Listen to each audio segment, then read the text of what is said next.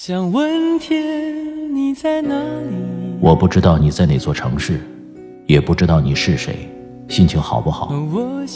你现在是不是一个人？有没有感到孤单？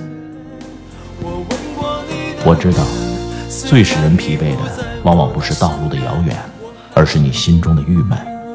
希望这个声音可以温暖你耳边的每个夜晚。我是拿铁，二零一七年，让我们听到更多精彩。会员招募中，个人微信拿铁味道拼音字头二零一六。城市的夜晚，听见花开。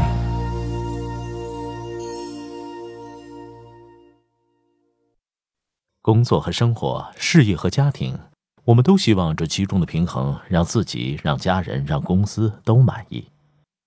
可是现实往往不是这样，我们往往都是在两者之间不断的妥协。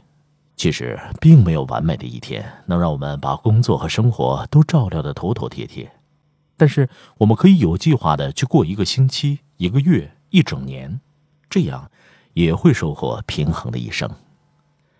先来听听我的朋友怎么说。哎，嗯，老板的方案明天要交，孩子还要辅导作业，我自己还想读本书，老公明天要出差，还要帮他准备行李。我们老板是个细节控，老公出差那箱子乱糟糟的，别人还以为没人管他呢。家里的宝宝我不盯着就不好好写作业，我自己已经很久没有学习了，我都焦虑死了。抱怨了一阵以后，他突然问我哎，你说怎么才能工作生活平衡呢？：“我本来想说，其实让你老板发死飙，让你老公那箱子乱糟糟的，让孩子少交一次作业，丢下专业书跑去看一场电影，和闺蜜喷一顿狗血的生活，然后张牙舞爪的吃顿小龙虾，世界又能把你怎样？不过我想了想，还是说，哦，那就放弃吧。你说的工作和生活平衡，其实是个神话。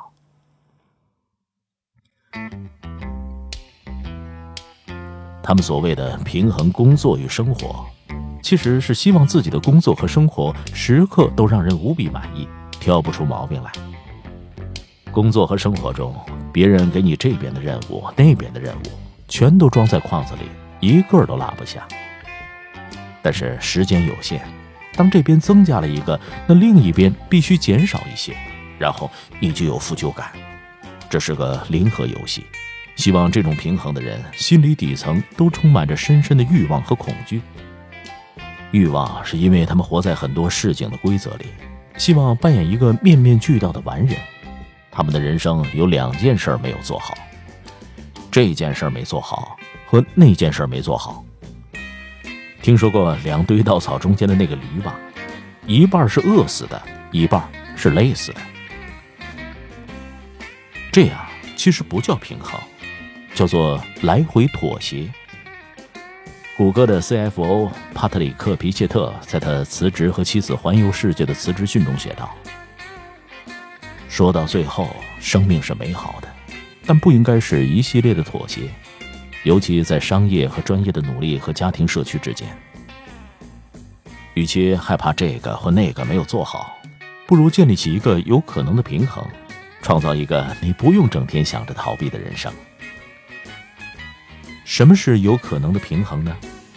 这种平衡不是在你前面看到那种需要十多年练习形成的单脚站在十个凳子上顶个缸那种平衡。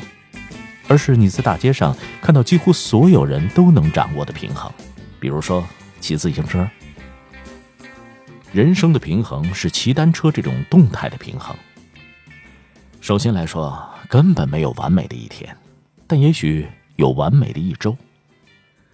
有一个练习很有趣味，就是想象完美的一天。音乐响起来，大家冥想自己三年以后最想要的完美人生。你让我想，肯定是这样的：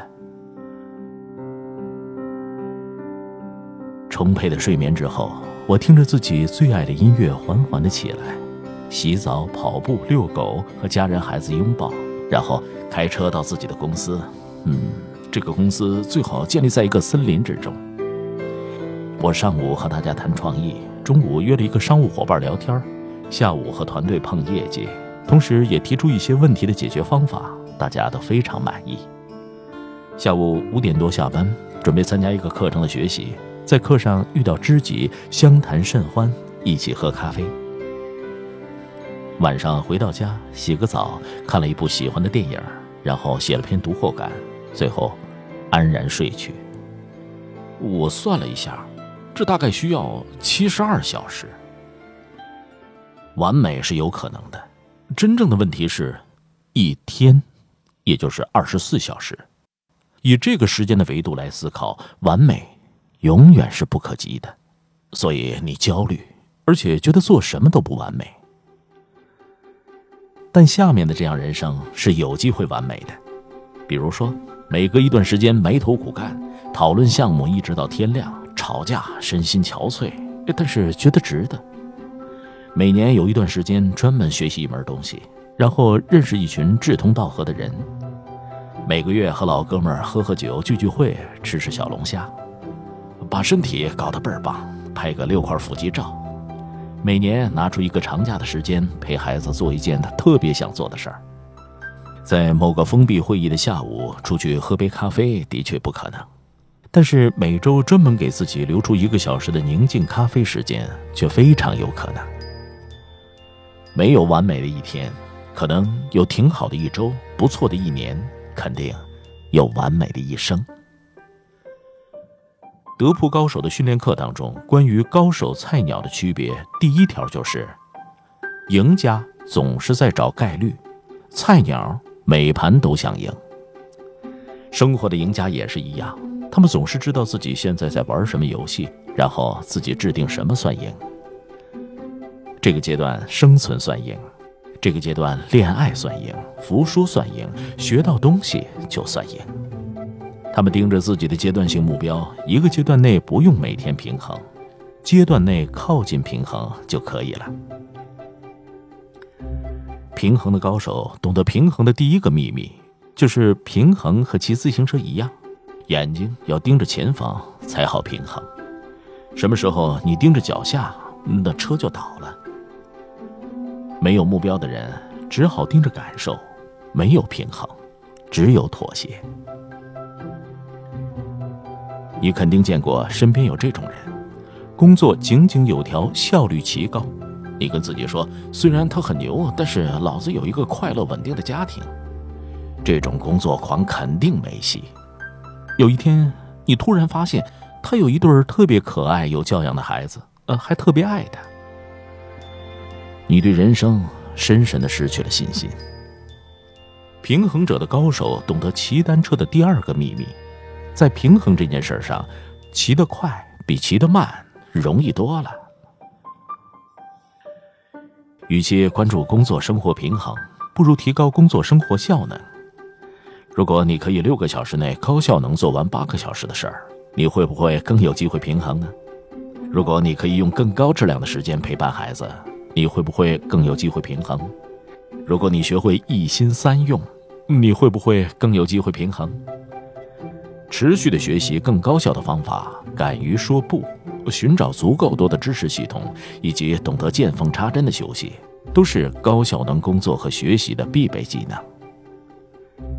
你在一个地方的框框，就是所有地方的框框。